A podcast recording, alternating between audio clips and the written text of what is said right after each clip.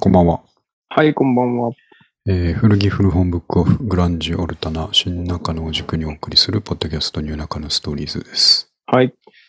えっ、と、今日は第137回。はい。えー10月最初ですね。10月3日日曜日ということになっております。ちょっと間が空いたんですけども、そうですね。その隙にぐっとはい涼しくなったと思ったら暑くなりました。ね。うんあと、先週末はあれですよ。あの、あ、そうだ。例の、そうそうそなし君来て、う。なし君が新中野に来るっていう。来てくれたおかげで、三上君と半年ぶりぐらいに会う。リアルで会うの本当久しぶりでしたね。 なかなかないですからね。ね。でもそういうのもまあ、うんそうですねこんだけ近いのにってのはありますよね。うん確かにね。まあ、これはでもコロナ前からそうでしたから、あの、まあそうですね。なんか、 別にコロナで会えなかったとかで はない。ないんですよね。 あの、もともとがリモートになったのが寒かったからっていう理由ですからね。そうですね。我々外出が得意じゃないので。得じゃないところが理由になってますんで。えー、ということでですね。えー、と、今日はこんな感じのはい内容にしておりますんで。はい。はい。どれかと思ってるんですけど、ちょっと一番上をですね、まあ、先に話しておこうかなとはい。思ってますが、えー、新中の牛丼シーンの話ですね。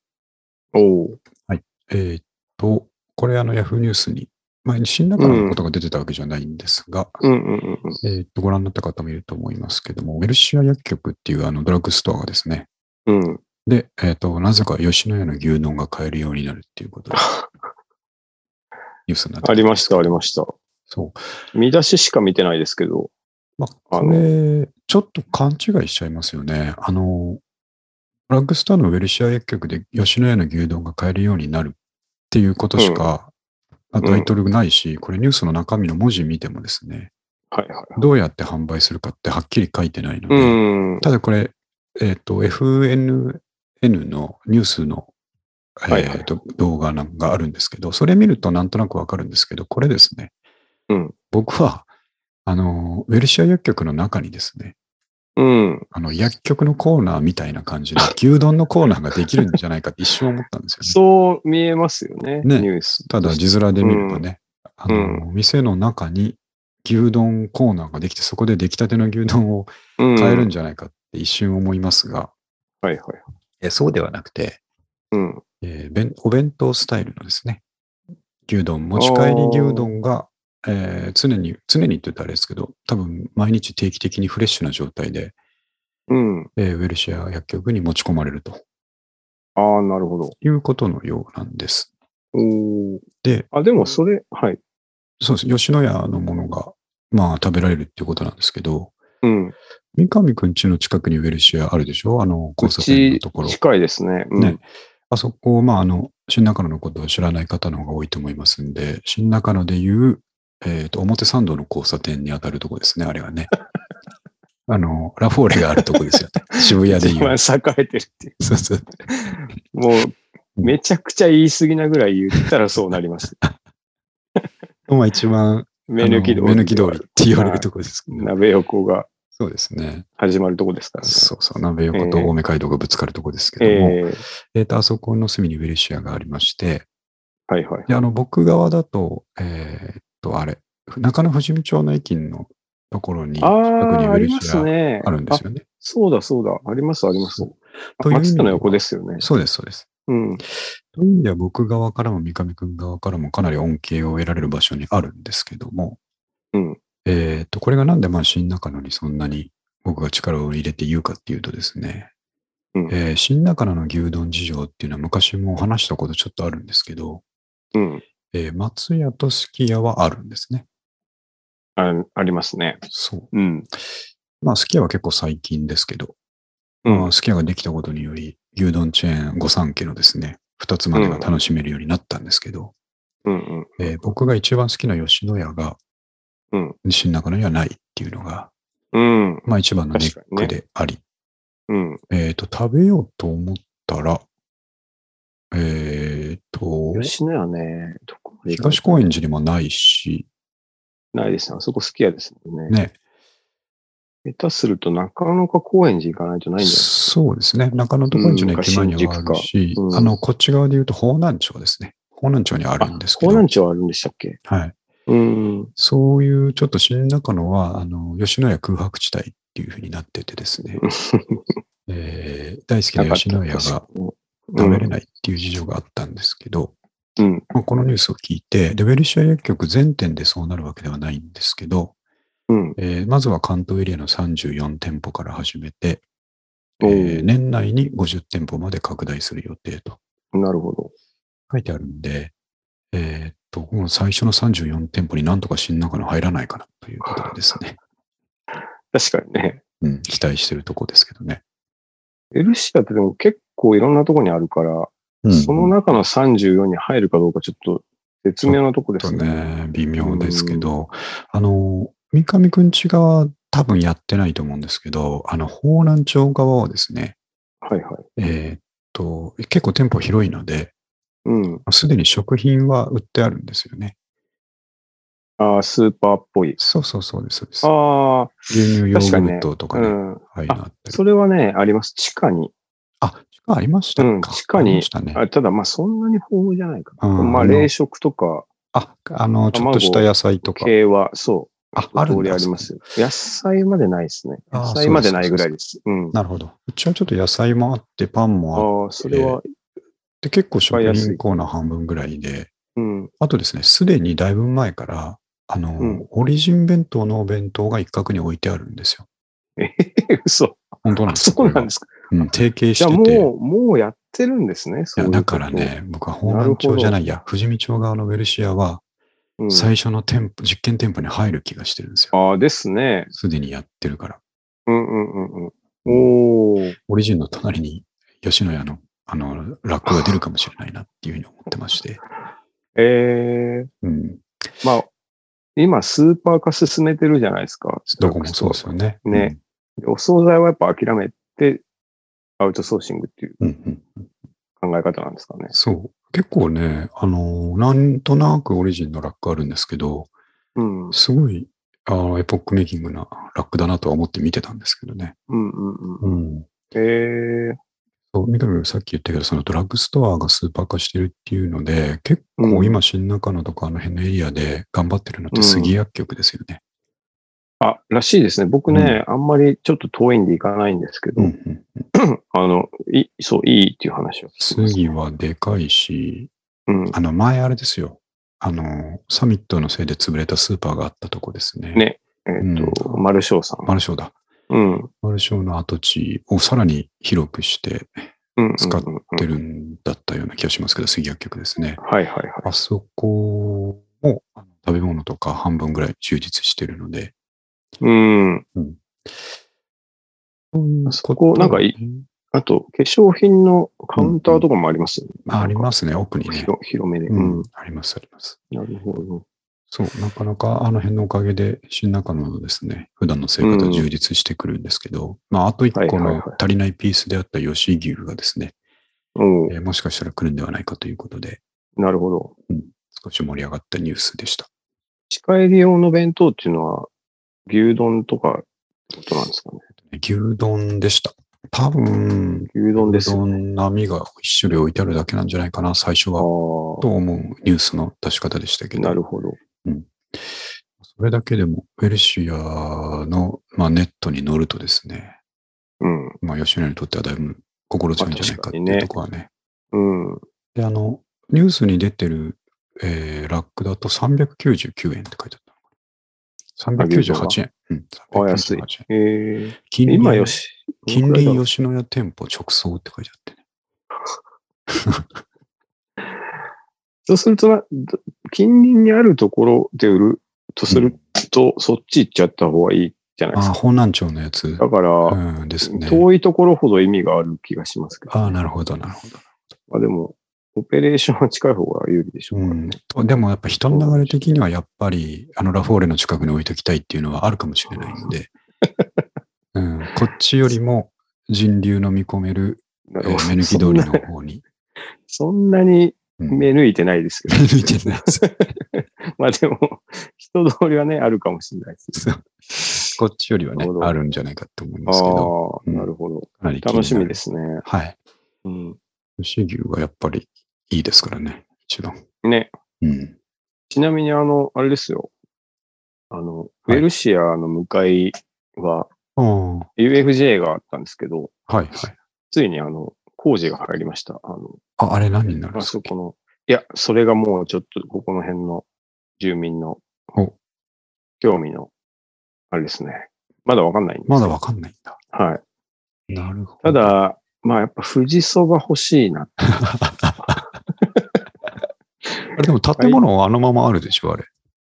いや、えっとね、多分ね、壊して壊ますね。そうとしてるんだ。あうあ、ん。それはやばい。それはで、やばいな。まあ、ちょっと今あの辺、高級マンションが建ってるんで、はいはい。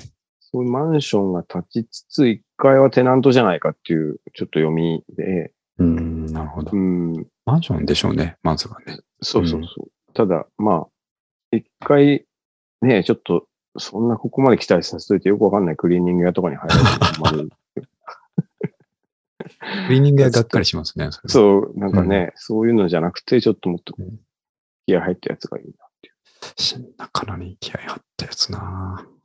あとですあーね、その、うんさらにその先、鍋横行くと、ぁ。はい。昔ながらのあの、おばあちゃんがやってるようなブティックっていうか、呉服屋さんがあったんですけど、はい、はい。それが一昨日ぐらいにあの、お宝屋っていう、あ貴金属とか買い取り、ブランドバッグとか、買い取りのとこですよね。そうそうそう、ほうほうリニューアルしました。えー、微妙にいらないなっていう。 微妙ですね、それは確 かに。ああいうとこって、僕らなんか、ジャンルは近いようで全く接点がないですよね。そうそうそううん。なんか、買い取ってんのはあの、時計うんとか金とかですからね。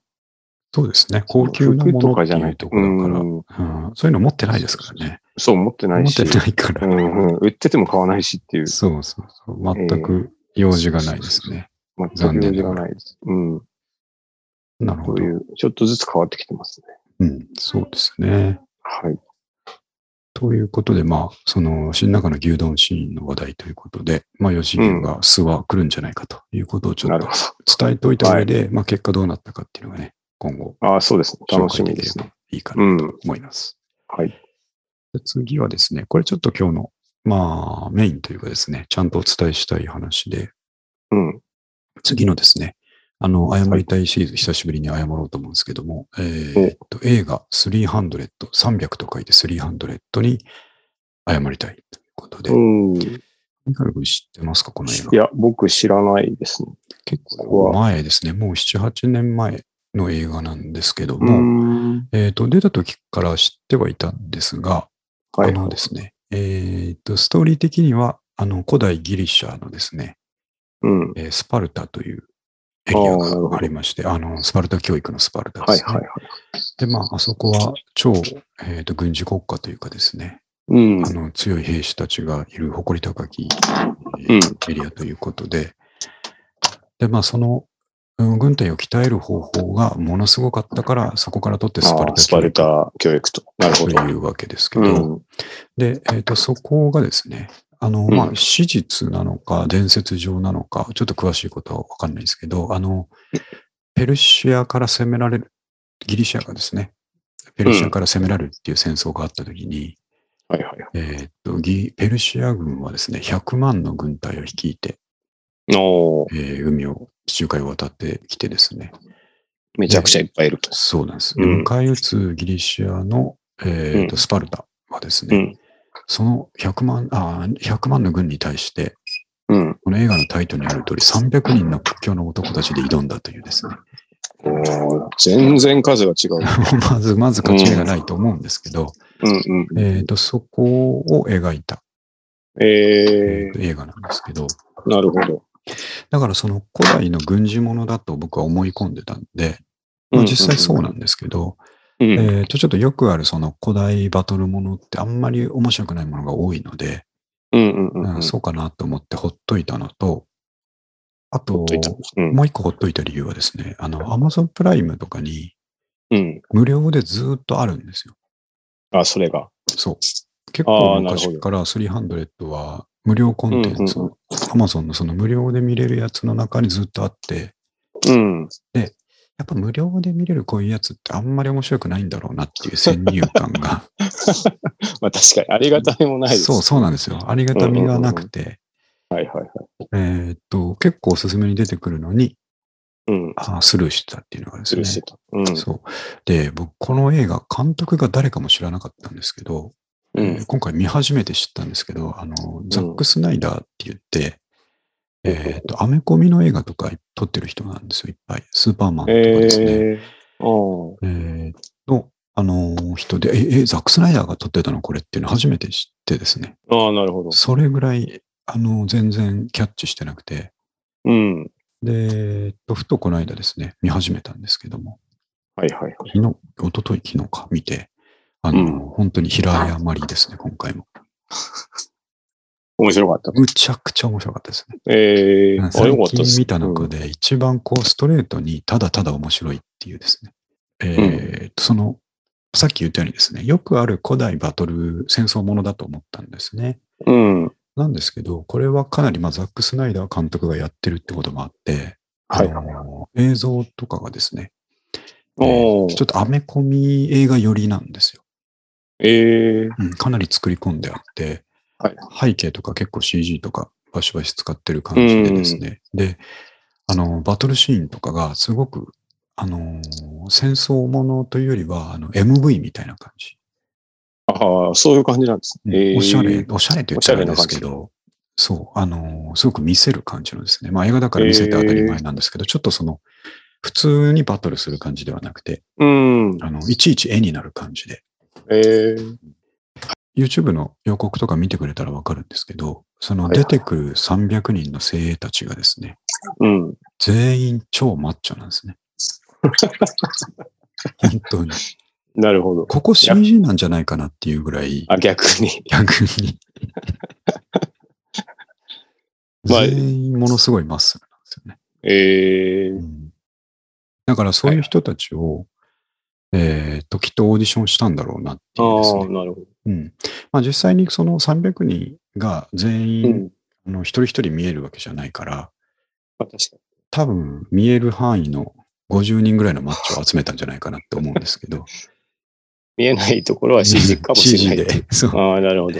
むちゃくちゃそこがまずすごいのと、うん。で、あの、バトルはですね、そのペルシャ軍100万人っていうのが、まあギリシャに上陸するんですけど、スパルタの近くに上陸するんですけど、はいはで、あの、まあ、スパルタ側の作戦としては、まあ10万人と、あ、100万人と一気にはぶつかれないので、うん。えーっと、谷間のですね、細い道なるほど。に、あのーう構えてですね、はいえーそこに誘い込むようにすれば、うあのん。いくらの軍勢がいてもですね、まあ、ちょっとずつやっつけていけばいいし、はいあ。のまあ、その300人のスパルタっていうのはさっき言ったようにスパルタ教育を施されてむちゃくちゃ強いんですよ、一人一人が。なるほど、なるほど。だから、そのペルシャの寄せ集めのですね、ああ、えー100万人が来てもいけるぞと、いうなるこほとどで戦いが始まるんですけど、うんうんうん。これがもうね、あのーなのでペルシャ側も、えーちょっとずつというか、あのー部隊ごとにこう送り込んでくるんですね。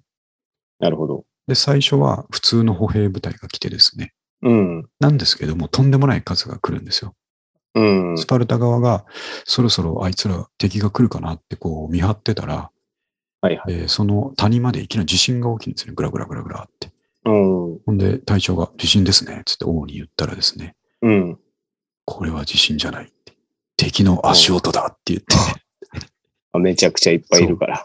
約なねるほど何、何千人ぐらいが一斉にこう走ってですね、ああ、えー攻めてくる、その足音が地震になって岬が揺れてるっていうような表現があってですね。なるほど。で、まあ攻めてくるんですけど、最初はまあ歩兵なんで、うん。まあ、スパルタもでっかい盾と、えー長い槍を持っててですね。うん。で、まあ陣形を組んで倒すわけですね、最初の。なるほど。で、次々に、まああの、映画の中で総じて5部隊ぐらい、えー寄せてくるんですけど、うん。それがね、あの、全く飽きさせないバリエーションの豊富さで、ええ2番目の部隊がですね、えーうんまあ、ペルシャってちょっとアジア寄りなんですよね。なるほど。うん、あのー中東からえーアジアにかけての軍勢を、うん。うんあの国をすべて攻めてきてるので、うん。で、次だったかな。次が忍者部隊だったんですよ。あ、そんなのもあるんです。そう。で、まあ、日なるほ本、どジャパニーズ忍者じゃないんですけど、あ絶対これ忍者を手本にしてるなっていう、アサシン系の部隊、あーアサシン系。のね。そう。なるほで、ど。そいつら全員、あのー、うんハンニャみたいなお面をしてるんですああ、なるほど。よ。で、えーっと、死を恐れない不死の部隊だって言ってて、あで、その仮面の中身はですね、なんかあの、顔が、えーっと、もう崩れてですね、あの、あ、あゴブリンみたいになってる、まあ人間たちなんですね。何かの病に侵されてるのか、あ、ああ、わからい。ないんですけど、うんうん。だだから死をも恐れないっていうそでれすねね。。うん、なってるいほうどの。で、でも醜い顔を仮面で隠してですね、うん。で忍者みたいな装束で二刀流で短い剣を持って攻めてくるんですけど、うんうん。そこに一人ですね、一人というか一匹むちゃくちゃ身長が3メートルぐらいの巨人が連れててですね、ああ、そんなのもいる。そう。で、その不死の部隊がそいつを鎖で縛ってるんですああ、なるほよ。ど。暴れたらやばいか仲ら。仲間でも制御来そうた。そうそううそう。それ、うんそれ系ってよくあるじゃないですか。そそののタタイイプ。プああ、うん俺も見たんですよ。このタイプだと思って見たときに、ん。このタイプが来たと思って、で、やっぱりですね、あのー途中、混戦してきたとこで、そいつを解き放つんですよ。いけと。そう。鎖を切って、断ち切っていけ、っつったら、もうそいつめちゃくちゃ怖いんですよ、もう。ものすごいね、あの、牛刀みたいなのブンブン振りましてあ、あ、なるほど。もう一発で、あのー人が半分にうんちぎれちゃうみたいな感じのやつなんですけど。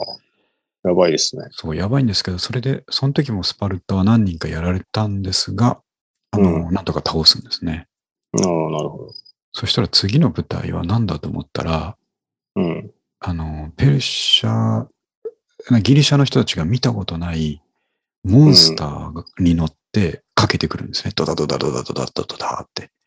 うん。でそのモンスターはサイなんですよおおでギリシャの人たちはアフリカのサイなんか見たことないんで、なるほものすげえのが来たっていうことになるんですけど、ど。うんうんうん。で、それもスパルタ側のですね、槍の名手がですね、うん。うん。もう全く動じずにですね、そのサイに向けて槍を放ったら、えーサイの目を潰してですね、ああ、なるほど。うん、それでもひるまない、サイはきあんま聞いてないのかと思ったら、そのパスパルタ軍の手前で最後ドダーンって倒れて、ああ、ピクそうピいうこクととです動。かなくなって、まあ、その戦いもスパルタ側の勝利みたいな感じで、なるほど。次々行くんですが、一番間抜けだったのが次の象の舞台っていうのがあってです ね、ああ、そういうのもあるんです。象、象が5匹ぐらい、すごいでかい象が攻めてきてですね、うん。これ完璧に踏み潰されるぞと思ったら、うん。えーペルシャ軍側の今まで築いてきた死体の山に滑って崖に落ちるっていうことでね、ああハ象プニング勝ち。そう、象5匹ぐらいがです ね、あの、崖から海に落ちていくっていう描写があったりです ね。なるほど。まあとにかく飽きさせない。うん。うんなんかそういう、あと独自の設定があるのはいいですね。いいんですよなね。ええ次々、あの、能力の違うやつ、敵が現れてですね。ああ、面白いですね。なんとか頑張って倒していそううのくねっていうのの連続で。なるほど。で、まあ、スパルタ側がやっぱ本当に強いんですよ。マジ強くてですね。うん。もう、こっち僕も見ながらね、どんな敵が来ても負けねえぞ、スパルタは、という感じですごいね、ああ、痛快に見れる。痛快で、あの、手に汗握るんですけども。なるほど。まあ、ただですね、史実上も結局全滅するんですよ、スパルタはですね。ああ、そうなんですね。そうあ、ですじゃあそこは基づいてるんです基づいてるん全ですよ滅しちゃうんですか、最後。そええで最後ああなるほどう。その、もう僕もそれ分かってて見てるから、もうね、うん。たぎるものがあるんですけど、なるほど。そう、最後のね、あの、レオニダス王の散り際、ほうほうほう。まあ、美しいんですよ。かっこいい死に方。かっこいい。で、あのースパルタ軍はですね、うん。えー死を恐れてない。あのー先ほど言った不死の軍隊みたいな意味で死を恐れてないんではなくて、うん。えー戦士の国なので、あー戦士の部隊なの誇りで、。そう、誇り高くですね、うんあのー戦場で死ぬことは最上の勲章だということで、うん。なるほど。全くひるまないわけですね。うん死ぬことさえもですね。うん。で最後、誇り高く、えー死んでいくんですけれども、なるほど。こんなに痛快なものかと思って、ええあああ、の、面白そうですね。そうですね。見てなかった自分を確かに。謝りたい。まあ謝りたい、恥じたということで。まあ、ここで皆さんに伝えることでですね、なるお詫ほどび。に変えたいザック・スナイダー監督へのお詫びに変え たい。映画300。面白そうですね。確かに、ちょっと。であの結構コンパクトで2時間いかないぐらいなんですけどもああ、そうなんですね。あそあ、うじゃあそのことだったらいいな。なんでね、ちょっと PV 代わりにかけといてほしいっていう感じでね、あ あ、なるほすごい良かったです。ど。うそんの。じゃあちょっとね、チェッうクん、です。チェックしておき僕、そういえば前回かなはい。オッドタクシー見ました、おー全部。全部見ました。ね、面白かったです。うん。面白かったですよね。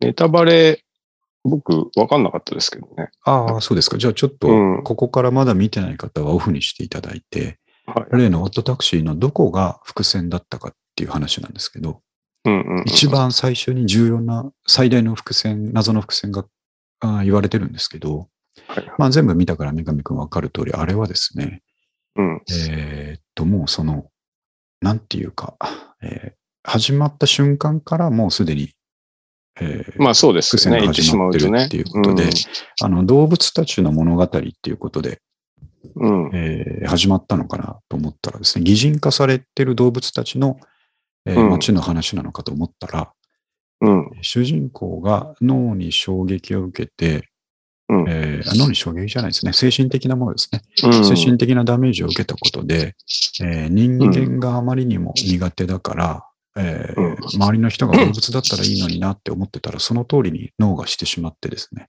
うんうんう主ん。人公の視点から見た映像っていうことになってるから、えーうん動物の物語のように見えるけど、うん。本当は生身の人間が生活しているのが舞台だってういうこん。とが、うん。いや最後にわかるんですけども、うんうんあれが1話か2話ぐらいで、うん。うん。あの、医者の友達いるじゃないですか、ゴリラの。ゴリラ。うん。友達が、あのー彼を診察してる時にですね、うん。こいつちょっと最近おかしいんだよなって言って、うん。なあお前、俺何に見えるって聞くんですよ。うん。そしたら主人公がゴリラだろって言うんですね。うん。で、えっ、と、その友達のお医者さんの方はため息をはーってつくんですね。うん。そこが伏線なんですよ。ああ、なるほど。そう確かにね、勘が良ければそこで気づくっていう。な、な、何言ってんだよっていう、動物ってなんだよっていうところがそこに含まれてるんですけど、うんうんもう。うん物語が始まった瞬間から動物の物語に見えてるので、うんうんうん多くの人はそこに違和感を抱かないっていう感じなんですね。確かにね。な何当たり前のこと言ってんだよっていうため息だと思うんううとんうん。うんうんいうことなんですね。かにねそこが、うん、そこが一発目の伏線っていうところですね。うん。うん。一発目であり全ての伏線っていう感じですね。ね。うん、あれ、でも、なんか、ちょっともう一回見直したらはいわかるかもしれないですけど、あの、ええこの街に三毛猫はな一人しかいないとか、なんかそういう会話もしてた気がするんですよ、あなんかあ、ありましたね。なので、うんえまあ、よく見たら辻褄合ってるんでしょうけど、うん、なんか、そう、そういう世界観だと思い込みますよね。そうですね。うん、だから、うああ、そうなのかってさ最後思いましたけど。多分ね、矛盾が出ないようにセリね、フなもってるんでしょうね、してる絶対ね。ねうん。まあでもすごい面白かったです。ね、あとあれ、あうのん、あーアニメだけで実は世界は完結してなくてっていう話があって、ああ、うんうんうん。なんか YouTube とかでそのサイドストーリー的に出てる、うえん。ーやつを聞くと、その前日談だったり後日談みたいなのがあって、ああ、はいはいはさらにちょっと怖いっていう話があってでい。すうね。ん。あれ最後ちょっと怖い感じで終わるじゃないですか。まあそうですね。あの、ちょっと、す本当に悪いやつ、うん、うおん咎めなしみたいな終わり方です。そうそうそう。うんで、ちょっとあの主人公が危険な目に遭いそうなとこで終わるんですけども、うん。あれの後日談みたいなのがサイドストーリーであるええー、らあ、しくてそうでかす。ね。そうかうんそこまで行くとまた面白いらしいであ、す、ね。そこも見ました。あ、そうですか、そうですか。あ、僕見てないんですよ、まだ。あ、僕もね、見てないんです。ね見てみよう、今度。うん。ね。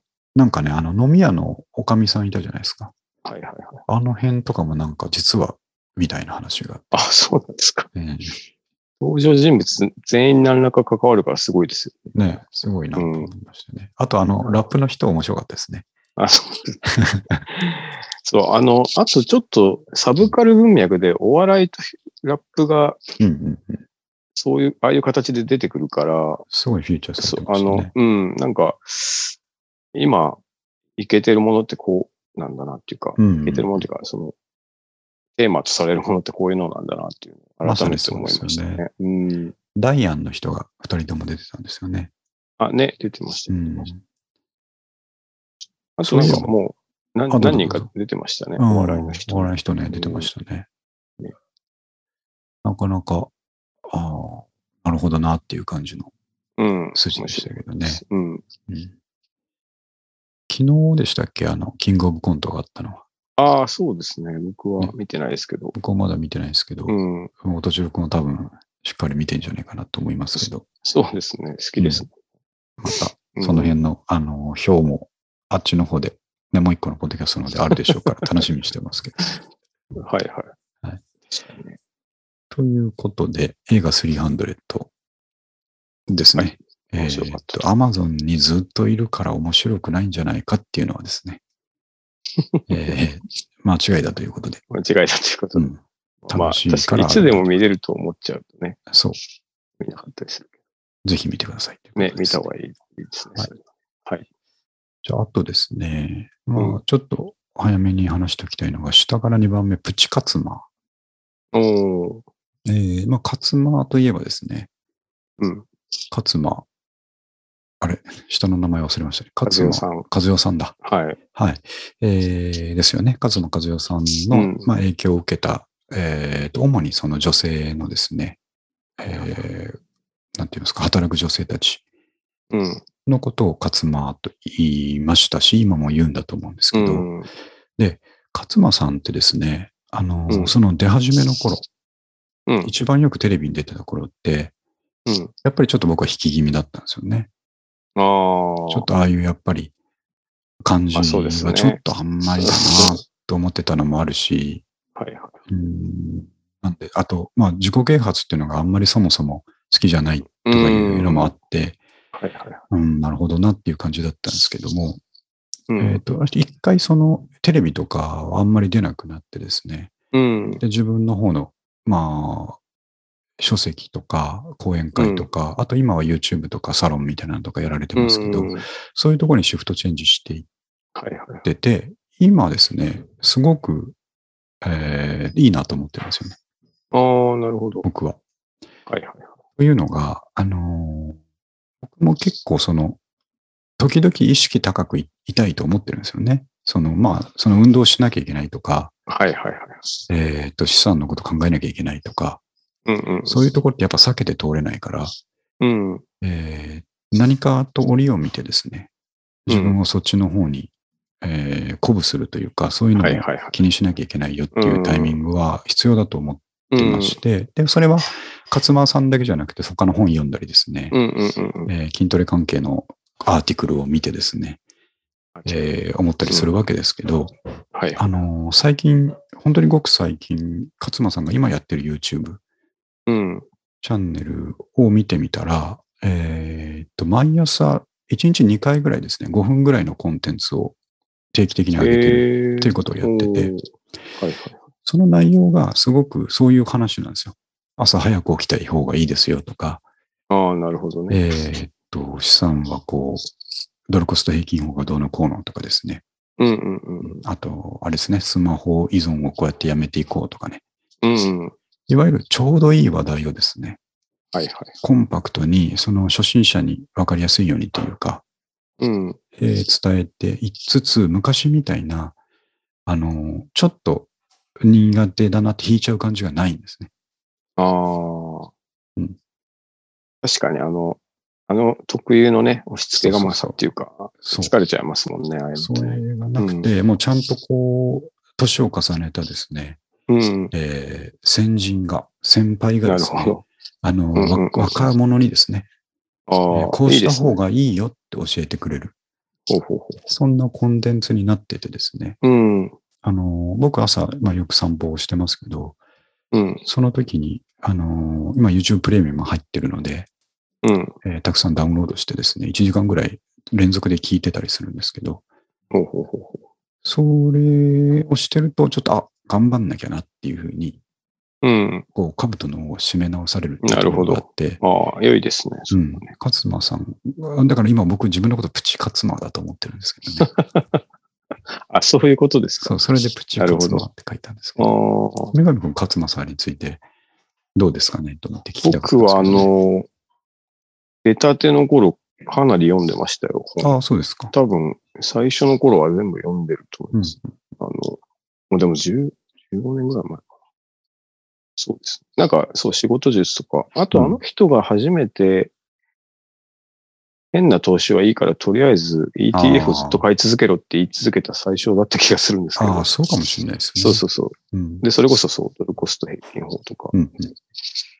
で、そう、やっぱりちょっと離れちゃった時期っていうのが、うん。多分テレビで出した時期ですそうですよね。ねホリエモンみたいになっちゃったなみたいな。うんうんまあ、ホリエモン別に悪くないですけど、うん。うんあの、ちょっとその、宗教かかっちゃうっていうか。うんうんなんかね、本人の本質とはちょっと違うとこばっかりこうクローズアップされるうようなうーんん。感じにテレビだねとどうしてもなっちゃいますからね。ね、そうそう。うんこの人でもいいですよね。あの、うんあと、自転車めっちゃ乗るとか。あ確か、そう。うん。あ最近はあの人バイクなんですよ。あ、そうなんですか。大型の免許とか持ってて、ええああね、ねなんかいいです鋭い外車とか川崎の忍者とか乗ってたりとかして、ね。ええその辺も好感が持てるとかああ、ですそよねういう、ね、面白いですよね、人、人としてね。そううん。あと、その、あれですね、えっ、と、確かあの人、最後に見たニュースで、うん女性と結婚するっていうのそうそうで、そう。あ、なんか全然違う路線に行ったと 思って、そこから見てなかったですけど、なんかそれも解消したって書いてあるんですそうなんですよねさっきの記事だとね。うん、それが数年前ぐらいに解消してうんて、で、今の YouTube につながってるみたいなんですけど、うん。あのーいいんですよ。YouTube も自宅からですね、自分で撮って、あああ、のねー周りでペットたちがキャンキャンピーピー泣いてるっていうのでですね、やるんですけど、であの人、ガジェットとかもすごく、まああ詳しいっていうか、ねそうですねうん好きなんですよね。うんアンドロイドた、アンドロイド端末が今10台あるんですけど、とか言って言 ってました。いいですね。そね。そもそも多分人としてすごい魅力的な人なんだと思いまいやす。そうなんですよ能力も高いし。う。ううんんだから、その、やっぱ出方の、うん問題って言ったらあれですけど、ね、そうですよね。それのはせいであるこう、うん。うん、あっと思われただけだと思ってて、だから今、ううんん聞いてるやつとかは全部、まあ普通のことをちゃんとやれって言ってる、あうん。はのー話なんですけど、い はい。そういうのを時々聞いてこう、ああ、いいですねう。んそういう締のめね。ていかないといけないですよね。うん。うん、ね、なんか、そうですよね。 SF ばっか読んでるとね、ちょっとそういうところが手薄になる時があって。 あと、あの、はい同じ、で、あの、DNA の南波さんああ、はいはいはい。も僕結構その人柄が好きで、うんこう本とかもなんか、そういう、より、よりゆったりしてるんですけど、あなんあか、、ナさんいいですキね。ャリア、キャリアの女性っていうとなんかちょっとそうういんううんう 肩肘張ったイメージが出ちゃうけど、もうそれがないから、すごい、んうん、うん、なんかいいなと思いまし思いますよね。うん勝間さんも多分南波さんもでしょうけど、なんかね、根底に優しさがあるんですよ。た。 ね、なんかね、うん、うん、そう。なんか飲んだら面白そうですね。いろいろな武勇伝とか出てきて。ね、 そうなんですかね、そういう。なんで、ちそうょかっとねはい、もしこう、なんていうのかな、苦手意識を、昔の苦手意識を引きずってる人がいたら、んちょっと今そうじゃないですよっていうことをね、なるほど。うん、伝はい。えたいなと思って、うん。僕みたいなプチカツマの方からちょっと伝えておきたい。はい。はい。時々ああいうの聞いておくといいですねっていうことですね。うん、確かに。さあ、あとですね、まあそろそろ、まあ早いですね。もう45分経ってますが、うん。はいえーっと、一番下に書いた東京シティトレッカーはいはい。というとかっこいいんですけど、うんこれ別になんかの、あの、なんていうんですかね、えー団体とかではなくてですね、うん。僕がやってる、えーとりあえず歩くっていう活動のことあ、 ですそね、ういうことですか。はい、そうです。特に、あの、そう、うんじ事前に僕らね、あの、はメモを共有して、はいはい。ざっと目を通すんですけど、はいこれについてはこれしか書いてないから何かなと思っそてうまし検索しても何も出てこないですけ ど、あのた。あ、いいですね、そういうのいいね。はい。ー最近、あの涼しくなってきたので、うん。朝走ってるんですけど、はいはい。で、夏の間暑すぎて走らなかったもんだから、うん。ちょっときついんですよね。長い距離あんまり走れなくなってて、なるほど。まあ、ゆっくり上げていけばいいんですけど、うん。逆にですね、でも、そうするとちょっとやっぱり、あの、腰が重くなるんですよ。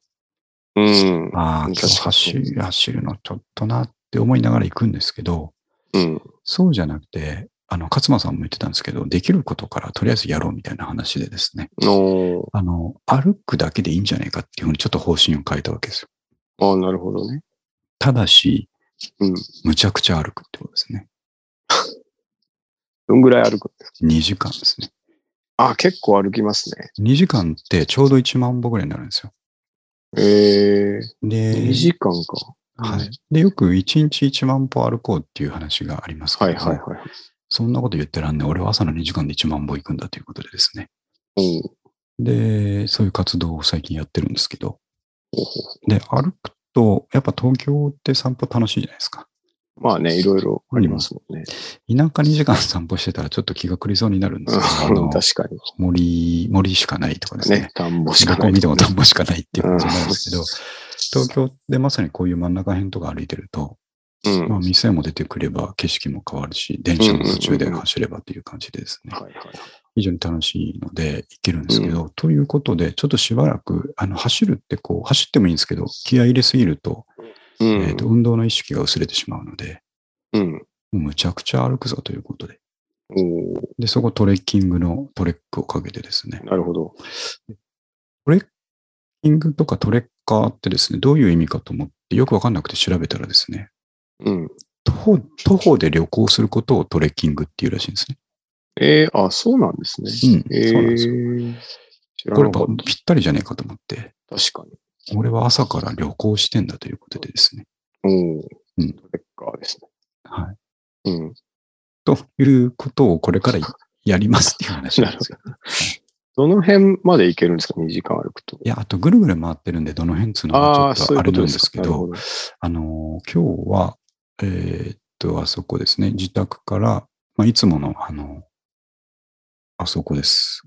公園ほどとナいポうリか、公園。そうです、そうです。肌堀公園の、うんまあ、神社のとこまで行って、あはで、本南町とかぐわーって回って、中野まで戻っ中野通りまで戻ってうんうんうん。きたっていう感じなんですけど、おおなるほど。まあその間なぜかブックオフ寄ってたりです ね。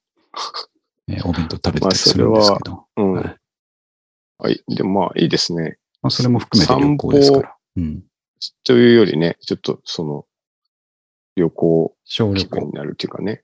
トレッキングです。シティトレッキングっていうことでね。いいですね、でもね。そう。いやうん楽しいのはやっぱり、あの、金持ちのすごい家を見たりですね。ああ、ありますね。あれなんであんなに散歩楽ししていんるとねですかね、あれね。なんかあの、うんいい車止まってて、そうそうそここはどのくらいだっていうのを寝踏みするっていうか、う。そうですこれはやばいぞ、みたい外車、外車2台か、みたいなのと、な。ね。あとこれ、これ本当に人ん家か、みたいな、これマンションじゃねえよな、みたいなのとかあであ、あすね、りますね。表そう札いう1個しかかかってないとかね。そうそうそう。うん。そういうのってやっぱちょっと一歩奥まったところにいきなりそういう住宅地って現れるので、はいはうい。ん、道沿いにはなくてですね、ちょっと入り込んだところにすごいエリアが出てきたりするので、うん。そういうのを見たり、あとまあやっぱ車とかバイクとかですね、うんうんうん。うん、人ん家の車とかバイクをジロジロ見ながら歩くっていうですね、はいはい。あのでも楽しそさ、れもいいです。本当楽しいんですよね。あとあの、でもちょうど僕も昨日散歩したんですよ、妻と。ああ、そうですか。 30分ぐらいかはい。な。で、あの、あとやっぱグッとくるのってあの、うん。増築に増築重ねた、なんか変なとこに階段がある建物とか、そうですね。よくないですかあこれ、うんもし家賃いくらで貸してくれたら、俺ならこう使うな。 渡り廊下できちゃってるやつとかね。とか、そうそうそう。最高ですね。ねうん。両方から階段があって登れるとかね。なるほど、なるほど。そういうの興奮します。こうなんだろうな、ガレージ、えそうそう、ちゃんとしたガレージ作ってる家ああ。とか、むちゃくちゃいいなって思いますし、そういうとこって朝の時間あーな帯るほど歩いてると、お父さんうんが車とかバイクの手入れしてるんですよ。ああ、なるほど。あいい開いけですねて見えてるから、はいはい。おいおいそうおいと思って、男の夢ですね。本当そうですねええ。なるほど。だから今日、だからずっと歩いてる自由考えてたのは、まあ、勝間さんのやつ聞きながらずっと歩いて考えてたのは、うん。やっぱりバイクいるなっていうことで、ずっと考えてましたね。バイクいるっていうこと。バイクいるな、これは。と思っている な。まあでもね、ありですよね。ありですね。うん、ありです、ありです。で、勝間さんも言ってましたけど、うん。えー好きで得意で儲かることをうんやれるように考えていこうみたいな話があってね。おー。好きだけではダメだし、うん。まあ、得意じゃないといけないですよね。下手ななるほ横ど好きではダメなんで、ダメだと好きうでん得意で儲かる。まあ、要はちゃんとお金になることっなるほど。ていうのができたら幸せですよねっていう話があって、ああ、確かにね。うんその通りですねって思いながら歩いてたんですけ ど、確かにね。うんそれはいいことです。だから、その、心を締め直すってのはそういうことなんですよね。いや、そうあるべきだということですうよ。ん。普まあ段なんね。となく過ごせてるからといって、うそこの自由を求める心を止めちゃいかんということでね。ん。なるほど。はい。うん。あ、そうです、確かにね。そういうのを思い出させてくれるトレッキングですね。そう。なるほど。な勝間さん聞きながら、 えー2時間散歩ということで、るほど。今日はやらせていただきました。いやー、いいですね。うん、 若干意識高そうに聞こえるんですけど、トレッキングですか。まあその隙間にブックオフで4冊本買ってたりする んで、ねいつもの僕と変わらないですよということでね。めちゃくちゃ遠くのブックオフに歩いていくうんうんうん。ものにも聞こえる。まあそうです ね。大体言ってますからね。あ、でもいいな、そういううのん。歩くの今気持ちいいですよね。いや本当そうなんですよもすごい気持ちよかった。今日も多分きっと気持ちいいでしょうね。夜が特にね、うん。いいですよね。うん。昨日、一昨日のあの台風過ぎ去った後の夜良かったですよね。ああう。ねんすげえ気持ちよかった。そう、今日も気持ちいいですし。うん。まだそんなところで、もうそろそろあれなんですけど、三上くんなんかありますかそうですね。まあ、最近だと、あの、梨くんにあうんうん。リアルで会えたは一番、こあの、嬉しかったですよなんね不思議な感覚でしたね、やっぱう、ね。ね。ううんん。わざわざ来てくれてね。声でしか会ったことないそうそうそう。 YouTube の人が。いきなり公園で、うん。あの、マック食べながら話す。なんね、 なんかめちゃめちゃいいな高と思いま校し生みたいになってた。そうそうそうそう。ましたからね。 あと、虫くんがお土産をもくれたっていうのもね。ああ申し訳ないながら、あれも全部食いましたけど。欲しかったですね。あれすっげえ美味しかったし。立派ですよね。なんか。うっていうか、こう、なし君だけじゃなくて、うん。あの、最近の若者ってめちゃくちゃみんな立派じゃないですか。 立派です。こんなこと言うと恥ずかしいですけど。でもそこが、あの、結局、あの、僕読んでないですけど、あの、ファクトフルネスっていう本にえ書かれてたことだと思うんですよね、きっと。その、世界っていうのは、えうん。えー悲観的なニュースばっかり、まあメディアは取り上げるけど、はいはい。本当は良くなってるよっていう話です、ああ、ね。なるほど。うんうんえー殺人も少なくなってるし、貧貧困の絶対数も少なくなってるし、うん。とかね、確かそうにいねうファクトをちゃんと見なきゃいけなくて、めちゃくちゃ良くなってます。そ僕、若い頃も、うん、そんなんできなかったです。できないですよね。うん。うんだから若者の、えーいい若者の絶対数っていうのも、うん。絶対もう増えてるし、うんうん。みんないる。ろんな、あの、先輩のバカな失敗を見てるので、ね、そうでしょうね。そう、いやーどんどん良くなる方向でしかないんですよね。なるほど。いや素晴らしいことうです。ん、素う晴らしい。ん。だからまあこれからね、あの、きっと世界は、まあいろいろうんポツポツありますけど、うん。えー彼らを見ててもいい方向にしか進まないだろうなとね、思いますよね。明るい未来が見えましそう、僕は安心して1000円以下の古着でも買っておうかなっていうことでた。ね。邪魔しないようにっていうね。そうそう、邪魔しない。ねそうそなんかその手手助けがいるときは助けるぐらいでね。う そう。うん、ね、ちゃんと。うんそうそう。邪魔しない。大事うです。ん。うんねそ三上君に本当久しぶりに会いましたけど、うん。あとまあ、その時は違いましたけど、最近の三上君のあの、インスタとか見てると、本当に服が最近破れてますよね。触れてますうねん。破れてます。あの日も破れてましたっけ、僕。 あの日はね、あのー袖が短かっただけですよね。ああ、そうだ、うんあれはなんか、謎の謎のギリミメッイクがクされ施されたてんてで。すが。そうだ、それ短かった日だ。うんなんかあの、これもう職業病だと思うんですけど、はいなんか破れてないとうん。 物足りなく感じるんですよね。まあそうでしょうね。どっか破れてないかなって思いながら探してますね。僕も本質的にはそうなんですけど、やっぱりその仕事とかがある、まあ普段服着るのがもう仕事だけだっていうことで、そこでブレーキがちゃんとかかるんですけど、まあまあまあ、三上とかブレーキかかんないです僕もそうですねうん。何着ても大事、なんていうか、誰にも注意されないっていうか、良くないです。そうなんかやばかったらちょっと誰かに言ってほしいな。うん、まあ自分じゃ止められないとこありますからね。そうそうそう。この間、多分インスタに載っけたやつだったんですけど、一番自分市場でやばいやつ着てうんうん。たら、やっぱさすがに変な目で見られるんですよ、お会計とかの時にだから、さすがにそういうのは良くないなって思いました。三上くん書いてましたけど、確かにあれ、見ようによってはモード系になりますからねそう。そうそうそう。あの、うん解釈がもうちょっと、そうそういうふうに見ないと成り立ってこない。 こんな服を好んで着る人はいるわけがないってみんな思ってるから、わざわざ着るってことはこの人すごいおしゃれなはずだっていそうねそういうふうに。なりますよね。うん奇抜なっていうかね。ああちょっとそういうふうになの、あ、まあ、そうだな。なし君せっかく来てくれたし、まあ僕らもそういうふうに、なんちゅうか中途半端やってちゃダメだなっていう ね、気はしましたね。まあまあ、振り切っでてもなんかいいですよね。すごい。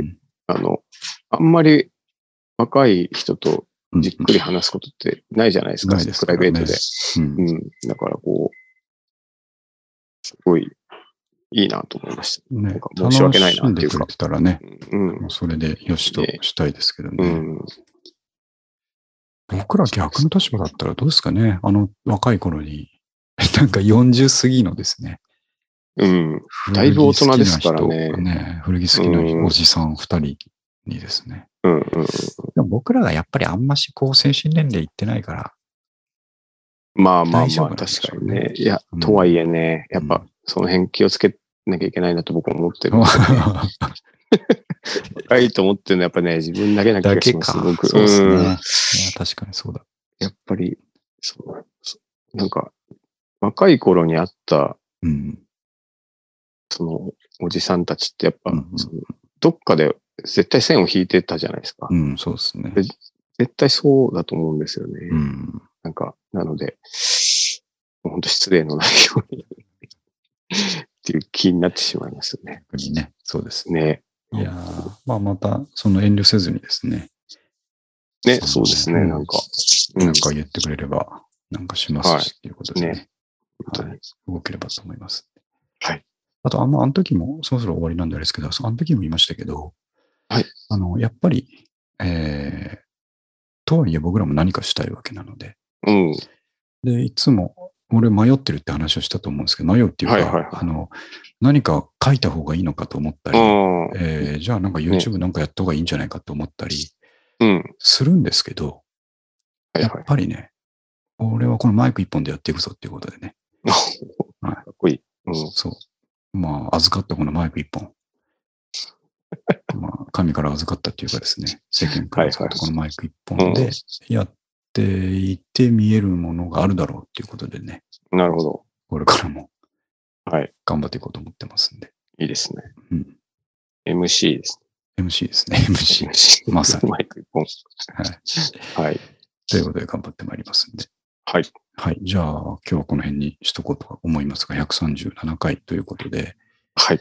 えっ、ー、と、もう、あれですよね、10月、11月、12月ということで、ああ、そうか、そうですね。もう10月も始まっ入ちっゃちゃいいままししたたももんんね。ね。うん。まあ、すぐむですずいな。